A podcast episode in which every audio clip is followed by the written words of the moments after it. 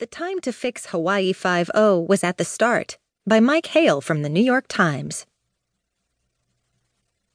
People associated with Hawaii Five-0 on CBS love to throw around the word ohana, the Hawaiian term for extended interdependent families.